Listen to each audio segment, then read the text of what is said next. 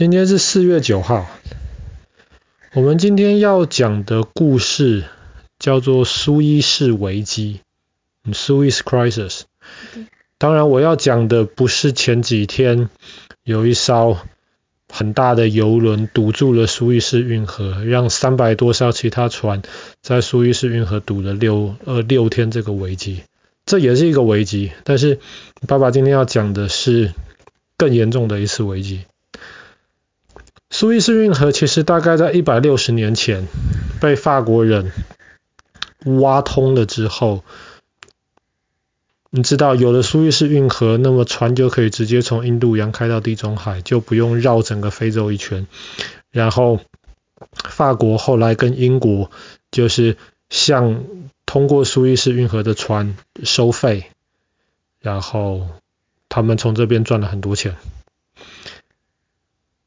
所以这是一条非常重要的一条水道。然后第二次世界大战的时候，英国跟德国在非洲北边打得乱七八糟。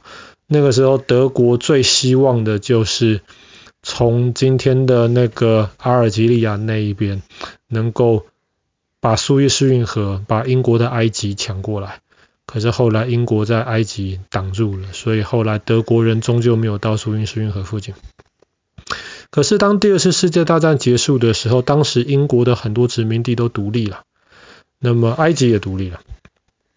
可是苏伊士运河还是透过一间公司，由英国跟法国在管苏伊士运河，然后船只通过之后付的这些钱，也都是由英国跟法国来分。可是到了五十年代、六十年代的时候，那个时候，埃及的总统，他就他就觉得这样子不行。为什么？虽然这间公司管苏伊士运河的是英国跟法国政府，收到的钱也是他们的，可是埃及就想，这条河明明在我这里啊，对不对？苏伊士运河在我的土地上，然后那个时候。埃及想在尼罗河上游盖一个很大的水坝，就是亚斯文，嗯，水坝。对，他需要很多钱，他没这么多钱。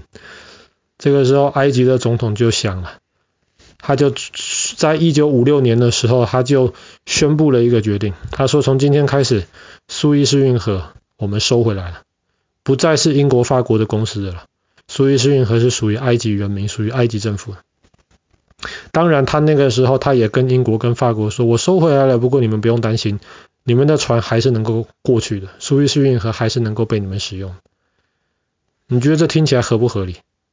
不合理。是不合理啊！这听起来就像是，比方说你在东京有一套房子，然后有人把你在东京的房子抢走了，告诉你说：“没关系，你每年来东京度假的时候还是可以住这里。”这个其实很不合理。英国、法国很生气。他们就要想办法要把苏伊士运河抢回来，可是他们又不好直接抢。埃及在中东最讨厌的敌人就是以色列，这时候英国、法国就跟以色列坐下来，他们他们有了一个计划。你知道苏伊士运河东边有一块西奈半岛。嗯，Sinai Peninsula 对不对？西奈半岛是属于埃及的，西奈半岛再过去才是以色列。那时候以色列也很讨厌埃及，以色列也想说，嗯，我们最好再多一点土地，把埃及的土地抢一点回来，这样子我们以色列比较安全一点。所以那个时候，英国、法国、以色列他们就有一个计划，他们就是就这样子，由以色列向埃及宣布。要发动战争。果然，在一九五六年的十月，以色列在埃及没有准备的情况之下，以色列的军队就跨过了边境，冲进了西奈半岛。哇！那埃及当然要去防守他们的土地呀，所以埃及的部队就赶快通过苏伊士运河到西奈半岛上面，跟以色列部队在上面打。好了。这是一九五六年十月底的事情，结果英国跟法国马上跳出来了。英国跟法国马上告诉说，以色列、埃及啊，你们不可以打，你们绝对不可以打，因为这条运河很重要，你们打一打把运河打坏了怎么办？你们两国的军队都离开运河十公里的地方。埃及当然不接受啊，埃及想这运河也好，西奈半岛也好，是我的土地呀，埃及就拒绝英国、法国的要求，离开运河十公里。英国跟法国也知道埃及会拒绝，英国就用这个借口，你拒绝是吧？好吧。过了两天，一九五六年十月三十一号，英国跟法国两万多的军队就在尼罗呃就在那个苏伊士运河附近而登陆了。英国跟法国的军队就直接保护了苏伊士运河，这是他们的计谋。他们用以色列的军队。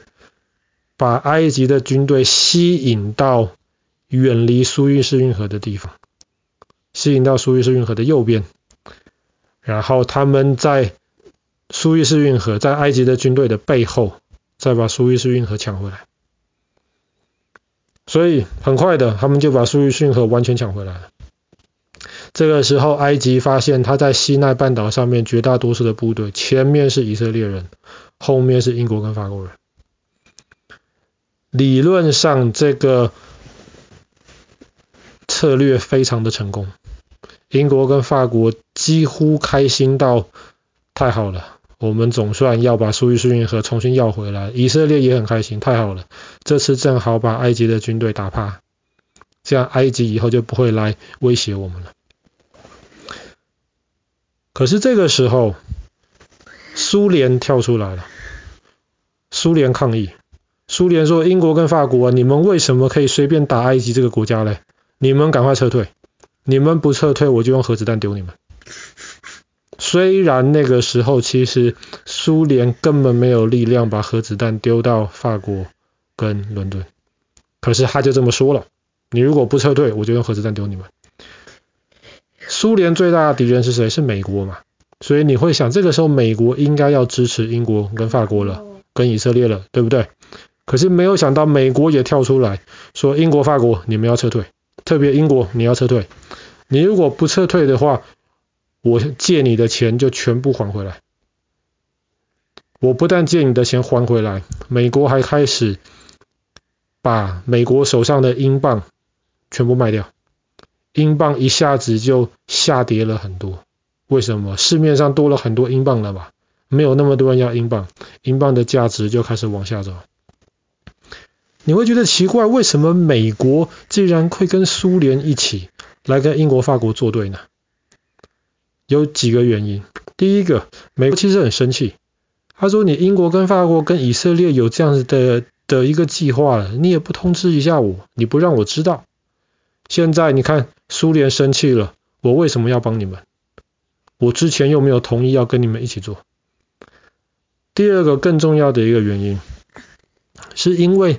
那个时候，苏联其实在中东的地方还没有太多能够管中东事情的机会，所以美国就怕说，如果美国这个时候站在英国、法国这一边的话，那么中东的这些国家全部会往苏联、往共产主义那边倒过去。所以美国这个时候也选择站在中东国家那一边，就是避免他们全部往苏联那边倒。好了，美国这样子跳出来了，英国、法国还能撑多久？没有办法撑了。苏联威胁要丢原子弹，美国又不支持我们这么做，所以到一九五六年十一月，才一个多礼拜的时间，英国跟法国就宣布我们撤退。虽然英国、法国宣布撤退了，但是一直是到一九五七年的今天四月九号。他们撤退之后，苏伊士运河才重新能够开放，让船只能够通过去。这件事情很重要，为什么？因为在苏伊士危机之前，第二次世界大战打完，赢的国家是哪些？苏联、美国、英国跟中国。中国因为后来有内战，所以中国就先不算了。苏联、美国跟英国。那个时候，英国一直还是认为自己是跟美国跟苏联平起平坐的世界大国，毕竟在一战之前，英国是全世界最强大的国家，日不落国嘛。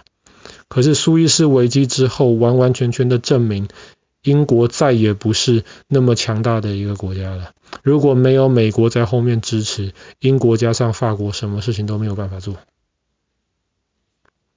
同样的，苏伊士危机后来也给了苏联一个非常好的借口，让苏联能够正式的开始去影响中东方面的事情，也就才有后来的叙利亚战争，也就也才有后来的那个埃及和美国闹，就是因为背后有苏联在支持。好了，那我们的今天故事就讲到这里了。